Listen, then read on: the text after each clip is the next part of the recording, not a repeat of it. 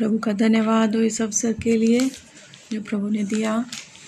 आइए हम लोग वचन में जाएँगे और निकालेंगे। प्रेरितों के काम उसका तेरह अध्याय और उसके अड़तालीस पद को हम लोग पढ़ने पाएँगे और उसी से शुरुआत करेंगे। प्रेरितों के काम उसका तेरह अध्याय, अड़तालीस पद। यह सुनकर अन्य जाति आनंदित हुए। और परमेश्वर के वचन की बड़ाई करने लगे। और जितने अनंत जीवन के लिए ठहराए गए थे, उन्होंने विश्वास किया। यहाँ पर जब इस वचन को मैं पढ़ रही थी कि अनंत जीवन के लिए ठहराए गए थे, उन्होंने विश्वास किया। तो क्या परमेश्वर ही है जो कुछ लोगों को ठहराता है कि ये अनंत जीवन में प्रवेश करेंगे? और मैं इस पर मनन करने लगी कि ये ठहराया जाना क्या है? है ना? प्रभु का वचन हम जानते हैं, मत्ती बाईस अध्याय, उसके चौदह पद में। प्रभु का वचन बताता है कि बहुतेरे हैं जो बुलाए गए हैं, परंतु कुछ ही हैं जो चुने हुए हैं। मत्ती उसका बाईस का चौदह पद। क्योंकि बुलाए हुए तो बहुत हैं, परंतु चुने हुए थोड़े हैं। तो कहीं ना कहीं ये जो ठहराया जाना है या चुना जाना है है ना? बुलाए हुए बहुत हैं। बुलाए हुए तो मुझे लगता है परमेश्वर सभी को बुलाता है। सब, प्रभु तो चाहता है कि कोई भी नाश ना हो। प्रभु की इच्छा है कि कोई भी नाश ना हो। है ना? हर मनुष्य परमेश्वर को ग्रहण करे। यीशु मसीह आया तो सबके लिए आया। उन सबके लिए आया जो उस पर विश्वास करें। पर चुने हुए थोड़े ही हैं। और प्रभु के चुनने को अगर प्रभु के वचन में देखें तो बहुत ही अद्भुत तरीके से परमेश्वर चुनता है। है ना? अगर अब्राहम के विषय में जो विश्वास का पिता है, अब्राहम के विषय में अगर देखें, उत्पत्ति उसका बारह अध्याय। यहाँ लिखा है सबसे पहले तो मैं ये बताना चाहूँगी, जब अब्राहम को चुना गया, वो कितने वर्ष का था? बारह के चार पद में लिखा है, यहुवा के इस वचन के अनुसार अब्राहम चला और लूत भी उसके संग चला।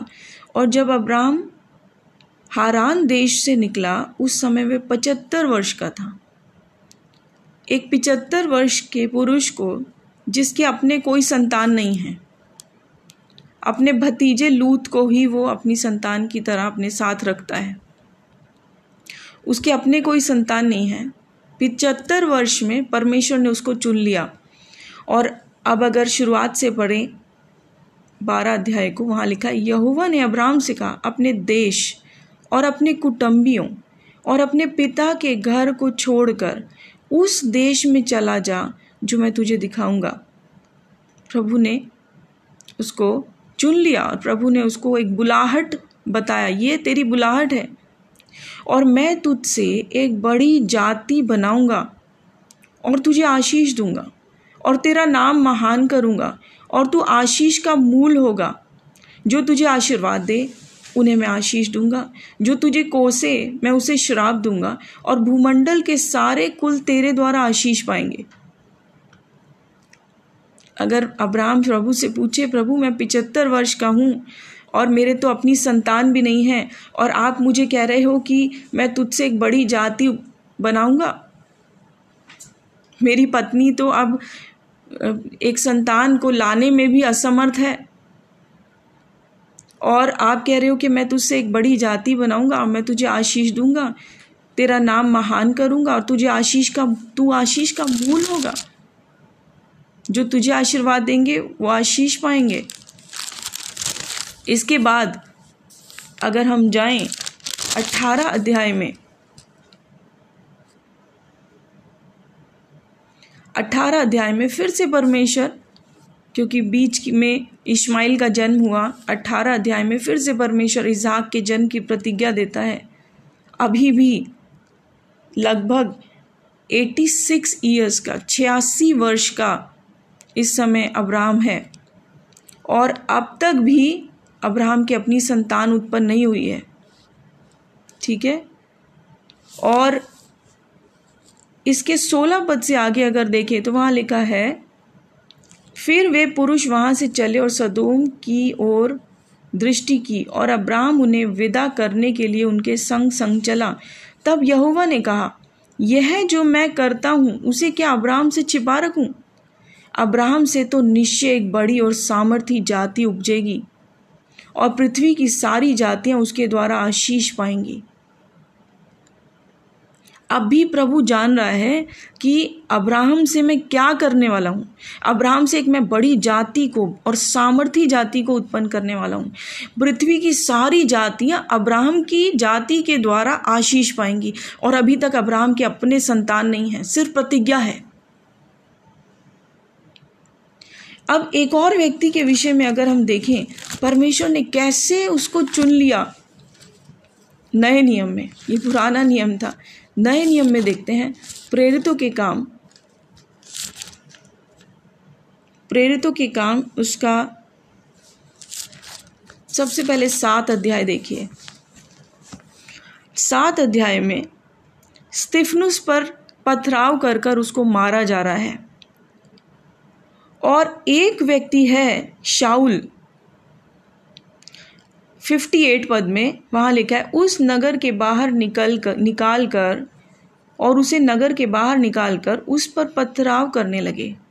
गवाहों ने अपने कपड़े शाउल नामक एक जवान के पाँव के पास उतार कर रख दिए। और आठ अध्याय पहले पद में लिखा शाउल उसके वध में सहमत था। जब स्टिफनुस को मारा जा रहा था शाउल उसके वध में सहमत था। और जब स्टिफनुस को मारा जा रहा था तो लोग, क्योंकि उसके पीछे दौड़ रहे होंगे पथराव करने के लिए तो अपने कपड़े शाउल के पास रख कर जा रहे थे कि तू हमारे कपड़ों का देखभाल करना, हम इसको मार कर आते हैं। और वो सहमत भी था। उसके बाद, अगर आप देखेंगे आठ अध्याय के तीसरे पद में, वहाँ लिखा है शाउल कलीसिया को उजाड़ रहा था। और घर घर घुसकर पुरुषों और स्त्रियों को घसीट घसीट कर बंदीगृह में डालता था। एक ऐसा व्यक्ति शाउल जो कलीसिया को उजाड़ रहा है। घर घर में घुसकर जो जो प्रभु यीशु मसीह को मानने वाले लोग हैं, चाहे स्त्री हो, पुरुष हो, उनको घसीट घसीट कर बंदी गृह में लेके जा रहा है। जेल खानों में डलवा रहा है। और नौवे अध्याय के पहले पद में, पहले कुछ पदों को देखेंगे तो वहाँ लिखा है शाउल जो अब तक प्रभु के चेलों को धमकाने और घात करने की धुन में था। ये तो चेलों को धमका रहा था। घात करने की, इसको धुन लग गई थी कि इनको मार डालना है। इस पथ पर जो कोई चल रहा है, आगे लिखा है कि उसने जाकर चिट्ठियाँ मांग ली आराधनालयों के नाम पे, है ना? चिट्ठियाँ मांग ली, चाहे कोई पुरुष हो, स्त्री हो, जो कोई यीशु मसीह के पीछे चल रहा है, उन सबको बाँध कर वो यरूशलेम ले आए। चिट्ठियाँ तक ले ली उसने। ठीक है? और ऐसी परिस्थिति में कलीसिया को सताने वाला, ऐसी धुन में जो लगा हुआ है कि किसी भी रीति पर यीशु के पीछे चलने वालों को छोड़ना नहीं है। और एक ऐसे व्यक्ति को प्रभु दर्शन देता है, उसके अगले ही पद में। तीसरे पद में लिखा है, परंतु चलते चलते जब वह दमिश के निकट पहुँचा तो एकाएक आकाश से उसके चारों ओर ज्योति चमकी। ठीक है, उसको एक दर्शन मिला और वो भूमि पर गिर पड़ा और यह शब्द सुना, हे शाउल हे शाउल तू मुझे क्यों सताता है? मतलब वो ना सिर्फ़ प्रभु के लोगों को सता रहा है, प्रभु को भी सता रहा है। यीशु मसीह स्वयं कह रहा है, तू मुझे सताने वाला है। फिर अगले पद में लिखा है, उसने पूछा, हे प्रभु, तू कौन है? उसने कहा, मैं यीशु हूँ, जिसे तू सताता है। मैं वो हूँ, जिसे तू सता रहा है। ठीक है? अब यही एक शब्द हम देखते हैं शाहुल का सिर्फ़ यहाँ पर, कि उसने पूछा, तू कौन है? इसके अलावा शाउल की ओर से क्या समर्पण है, इस पद से लेकर इसके, इस अध्याय के अठारह, पंद्रह पद तक आपको कोई और शब्द नहीं मिलेगा कि शाउल कह रहा हो कि मैं परमेश्वर को समर्पित करता हूँ अपना जीवन या कुछ भी, ऐसा नहीं मिल रहा है। एक सताने वाला व्यक्ति, धुन में जो लगा हुआ है, कलीसिया को नाश करने वाला व्यक्ति, ठीक है? प्रभु ने उसको कहा, अब तू यहाँ से उठ और द, वहाँ चला जा, दमिश्क में चला जा। और जब वो वहाँ पहुँचा, वो देख नहीं पा रहा था। तीन दिन तक वो नहीं देख सका। ना उसने कुछ खाया, ना पिया। परमेश्वर ने हनन्ना को, हनन्या को उसके बारे में दर्शन देकर कहा कि तू उठ और उससे जाकर मिल। हनन्ना घबरा गया। अरे प्रभु, कैसी बात कर रहे हैं? वो तो शाउल तो कलीसिया को सताने वाला व्यक्ति है। वो तो चिट्ठियाँ लेकर आया है, मैंने सुना है। अब सुनिए, प्रभु उसके विषय में क्या कहता है? क्या देख लिया परमेश्वर ने शाउल के अंदर? क्या देख लिया परमेश्वर ने शाउल के अंदर, जो पंद्रह पद में परमेश्वर कह रहा है, परंतु प्रभु ने उससे कहा, तू चला जा। किससे कहा? हनन्ना से। हनन्ना, तू चला जा। क्योंकि वह तो अन्य जातियों और राजाओं और इसराइलियों के सामने मेरा नाम प्रकट करने के लिए मेरा चुना हुआ पात्र है। परमेश्वर, अगर मैं भी होंगी, मैं पूछूँगी, प्रभु, क्या देखा आपने शाउल के अंदर? वो तो आपको सता रहा है। आपने अभी कहा कि तू मुझे क्यों सताता है? और आपने उसको अगली ही घड़ी में ये कह दिया कि तू तो मेरा चुना हुआ पात्र है और एक ऐसा चुना हुआ पात्र है जो अन्य जातियों में, राजाओं के सामने इसराइलियों के सामने मेरे नाम को प्रकट करेगा। और यही नहीं, वो मेरे, प्रभु कहता है कि वो मेरे नाम के लिए बड़ा दुख उठाएगा। प्रभु, आपने कैसे चुना? समझ से परे है। आपका चुनना कैसा है? है ना, हमने शुरुआत में ही पढ़ा, प्रेरितों के काम तेरह अध्याय में। ठहराए हुए, किसको ठहराता है प्रभु? बुलाए हुए तो बहुत है, चुने हुए थोड़े किसको चुनता है परमेश्वर? इसका एक ही उत्तर मुझे समझ में आता है, वो ये कि परमेश्वर आदि और अंत, अल्फ़ा और ओमेगा भी है। जब परमेश्वर इस बाइबल की शुरुआत में पहला पद लिखवा रहा था, उसी समय प्रभु को मालूम था प्रकाशित वाक्य का आखिरी पद, बाईस अध्याय का आखिरी पद क्या होगा। आदि और अंत वही है। हम इस दशा में बुलाए नहीं गए थे कि हम इस दशा में चुने नहीं गए थे। जिस दशा में आज हैं और ना ही उस दशा तक पहुँचे हैं जो प्रभु देखता है, जो प्रभु चाहता है। पर एक चीज़ मालूम है कि परमेश्वर ने अंत शुरुआत में ही देख लिया। परमेश्वर ने, अब इसका एक उदाहरण मैं आपको दूँ। आप अगर कोई स्वेटर बुनते हैं तो आप क्या करते हैं? जाकर सबसे पहले ऊन लेकर आते हैं बाज़ार से। और एक ऊन खरीदते ही समय एक स्त्री जब एक ऊन खरीद रही है उस ऊन को खरीदते ही समय उसके दिमाग में उस स्वेटर की इमेज आ जाती है कि वो कैसा स्वेटर बुनने वाली है। उसमें कौन कौन से रंग के धागा इस्तेमाल करने वाली कौन कौन से रंग का ऊन इस्तेमाल करने वाली है। और उसी के अनुसार वो ऊन को लेकर आती है। उसको धोती है, उसको बांधती है, उसके बाद उससे बुनना शुरू करती है। लाते ही वो दे नहीं देती कि लो, और ये पहनो, ये रहा स्वेटर कहेगा, ये तो ऊन है, इसको कैसे पहने? उसने एक पहले ही इमेज को देख लिया है कि मुझे ये बनाना है। जब परमेश्वर हमें चुनता है प्रभु जान लेता है इससे मैं क्या उत्पन्न करने वाला हूँ? इससे क्या उत्पन्न होने वाला है? प्रभु अंत पहले ही जान लेता है। और परमेश्वर के पर, प्रभु वो परमेश्वर है जो एक कुम्हार की नाई हमारे ऊपर लगातार काम कर रहा है। लगातार हमको बना रहा है। बिगड़ जाते हैं, फिर से बनाता है। फिर से मारता है, फिर से बनाता है। छेनी और हथौड़ा लेकर प्रभु लगातार हमारे ऊपर काम कर रहा है। एक मूर्तिकार को आप देखेंगे तो वो छेनी हथौड़ा लेकर एक बेडौल से पत्थर के ऊपर काम कर रहा होता है। और उस बेडौल सा पत्थर में कुछ भी खूबसूरती नहीं दिखाई दे रही है। ना उसकी आँखें हैं, ना उसके कान हैं, ना उसके पैर हैं, कुछ नहीं है। पर वो छेनी हथौड़ा लेकर उसके ऊपर लगातार काम कर रहा है। क्या है उसके, क्या देखकर वो उसके ऊपर काम कर रहा है? उसके दिमाग में एक इमेज है कि ये मुझे बनाना है। और प्रभु भी जब हमको चुनता है, प्रभु को मालूम है, इसको कहाँ तक लेकर जाना है। और हम अनुमति देते हैं कि प्रभु हमारे अंदर कितना काम करे। हम अनुमति देते हैं कि परमेश्वर हमको कितना बनाए, कितना तोड़े। है ना? तो परमेश्वर उस रीति से एक वचन को निकालेंगे। पहला कुरंथियों, उसका पहला अध्याय। पहला कुरंथियों, पहला अध्याय, उसके छब्बीस पद से पढ़ेंगे।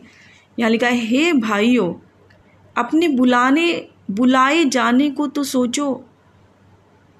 कैसे बुलाए गए थे? अपने बुलाए जाने को तो सोचो कि ना शरीर के अनुसार बहुत ज्ञानवान, ना बहुत सामर्थी, ना बहुत कुलीन बुलाए गए। प्रभु ने जिस दशा में हमको चुन लिया ना, उस दशा में ना तो हम बहुत ज्ञानवान, ना बहुत सामर्थी और ना बहुत कुलीन। प्रभु ने जब चुना तो हमको बहुत कुलीन दशा से, बहुत सामर्थ्य और बहुत ज्ञानवान दशा से नहीं चुना। परंतु परमेश्वर ने जगत के मूर्खों को चुन लिया कि ज्ञानवानों को लज्जित करें। और परमेश्वर ने जगत के निर्बलों को चुन लिया कि बलवानों को लज्जित करे। और परमेश्वर ने जगत के नीचों और तुच्छों को, वरन जो हैं भी नहीं, उनको भी चुन लिया कि उन्हें जो है व्यर्थ ठहराएँ। ऐसी दशा में परमेश्वर हमको चुनता है। निर्बल दशा में, मूर्ख दशा में। तुच्छ दशा में। हाँ प्रभु कहता है, तुझे चुन लिया है, तेरे द्वारा मैं अपनी महिमा लूँगा। और उसके अगले पद में लिखा है, ताकि कोई प्राणी परमेश्वर के सामने घमंड ना करने पाए। एक वचन और देखिए गिरमिया उसका पहला अध्याय।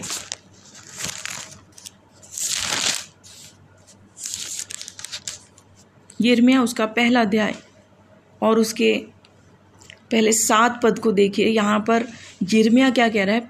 परंतु यहोवा ने छः पद को। तब मैंने कहा, हाय प्रभु यहोवा, देख मैं तो बोलना भी नहीं जानता, क्योंकि मैं लड़का ही हूँ। यिर्मयाह कह रहा है, प्रभु मैं तो बोलना भी नहीं जानता। मूसा को प्रभु ने चुना। मूसा प्रभु से कह रहा है, प्रभु, मैं तो हकला हूँ। मुझे तो बोलना ही नहीं आता। मैं तो बोलने में भद्दा हूँ। शाउल को परमेश्वर ने चुना चुना। शाउल परमेश्वर से, जो शाउल राजा था, पुराने नियम में, है ना? शाउल ने क्या कहा? प्रभु, मैं कौन हूँ? मैं तो सबसे छोटी जाति का हूँ, बिन्यामीन जाति का। गिदौन को परमेश्वर ने चुना। गिदौन ने भी परमेश्वर से कहा, प्रभु, मेरा कुल तो सब कुलों में, मेरी जाति, मेरे कुल तो सब कुलों में सबसे छोटी जाति है। हम तो सबसे कम लोग हैं। संख्या में सबसे कम लोग हैं। और गिरमिया को प्रभु चुन रहे हैं, ठीक है? तो यिर्मिया क्या कह रहे हैं कि, हाय प्रभु, यहोवा, देख, मैं तो बोलना भी नहीं जानता, मैं एक लड़का ही हूँ। और उसके पहले के पदों का आप देखेंगे। क्या लिखा तब यहोवा का यह वचन चार पद से मेरे पास पहुँचा। गर्भ में रचने से पहले ही मैंने तुझ पर चित्त लगाया और उत्पन्न होने से पहले ही मैंने तेरा अभिषेक किया। मैंने तुझे जातियों का भविष्य वक्ता ठहराया। प्रभु कह रहे हैं, मैंने तुझे जातियों का भविष्य वक्ता ठहराया। परमेश्वर उसको जातियों का भविष्य वक्ता करके देख रहा है और वो कह रहा है, प्रभु, मैं बोलना ही नहीं जानता हूँ। और इससे पहले क्या लिखा है, गर्भ में रचने से पहले ही मैंने तुझ पर चित्त लगाया। है ना? इससे पहले कि गर्भ में वो बेडोल तत्व भी आता, जैसे कि ये भजन संहिता वन थर्टी नाइन में लिखा है, एक सौ उनतालीस में, है ना? वो बेडोल तत्व के आने से भी पहले प्रभु कहता है, मैंने तुझ पर चित्त लगाया। इससे पहले कि तू गर्भ में रचा जाता, गर्भ में तेरा कोई भी बेडोल तत्व भी आता, जहाँ तेरी ना आँख होती, ना कान होते, एक मांस का लोथड़ा होता उससे भी पहले मैंने तुझसे प्रेम किया है। परमेश्वर कहता है, प्रभु, कैसे? कैसे संभव है? एक मांस के लोथड़े से उससे भी पहले। प्रभु, आप कैसे प्रेम कर सकते हैं? और उत्पन्न होने से भी पहले मैंने तेरा अभिषेक किया है। संसार में कदम रखने से भी पहले, संसार में उत्पन्न होने से भी पहले, प्रभु, आपने कैसे अभिषेक कर दिया? आपको कैसे मालूम था? जैसे प्रभु, हमने वचन में देखा अभी प्रभु को मालूम था अब्राहम से मैं क्या उत्पन्न करने वाला हूँ। प्रभु को मालूम था शाउल से मैं क्या उत्पन्न करने वाला हूँ। शाउल तू सता तो रहा है, पर तुझी को मेरे लिए बहुत कुछ सहना है। तुझी को मेरा वचन लेकर अन्य जातियों तक, राजाओं तक इसराइलियों तक जाना है। बहुत तेरों को तेरे द्वारा विश्वास में आना है। आज तक नए नियम की अधिकतर पुस्तकें पॉलुस के द्वारा लिखी गई हैं। वही पॉलुस, वही शाउल जो कलीसिया को सताने वाला था। प्रभु उस बेडौल तत्व से भी पहले जानता है कि मुझे इस मिट्टी के साथ करना क्या है। कुम्हार उस मिट्टी को अपने हाथ में लेने से पहले जानता है। उसने अपने दिमाग में पहले ही सोच रखा है, मुझे क्या बनाना है? और प्रभु उसी दिशा में, है ना, बनाता चला जाता है। और अनुमति हम देते हैं। परमेश्वर को अनुमति हम देते हैं, छेना और हथौड़ा, कितना वो हम पर चला सकता है। प्रभु को बनाने दें, है ना? प्रभु हमको बनाना चाहता है, प्रभु हमको इस्तेमाल करना चाहता है, प्रभु को बनाने दें। आइए हम लोग प्रार्थना करेंगे, मेरा समय समाप्त हो गया है। प्रभु यीशु, हम आपका धन्यवाद देते हैं। आज के इस दिन के लिए धन्यवाद देते हैं, आज के इस वचन के लिए। प्रभु, आपने हमें चुना है। चुना हुआ वंश, राजपदधारी, याजकों का समाज ठहराया है मेरे प्रभु जी। पवित्र लोग, आपकी निज प्रजा ठहराया है प्रभु। परमेश्वर और प्रभु, मेरी ये प्रार्थना है परमेश्वर कि हम सब प्रभु आपको हमारे जीवनों में काम करने दे परमेश्वर। अनुमति दे परमेश्वर, क्योंकि आपने हमें एक स्वेच्छा दिया है, फ्री विल दिया है। और उस फ्री विल के अनुसार प्रभु, आप हमारे जीवन में काम करते हैं। धन्यवाद देते हैं प्रभु। आगे के समय को आपके पवित्र हाथों में समर्पित करते हुए ये प्रार्थना यीशु मसीह के नाम से मांगते हैं। आमीन।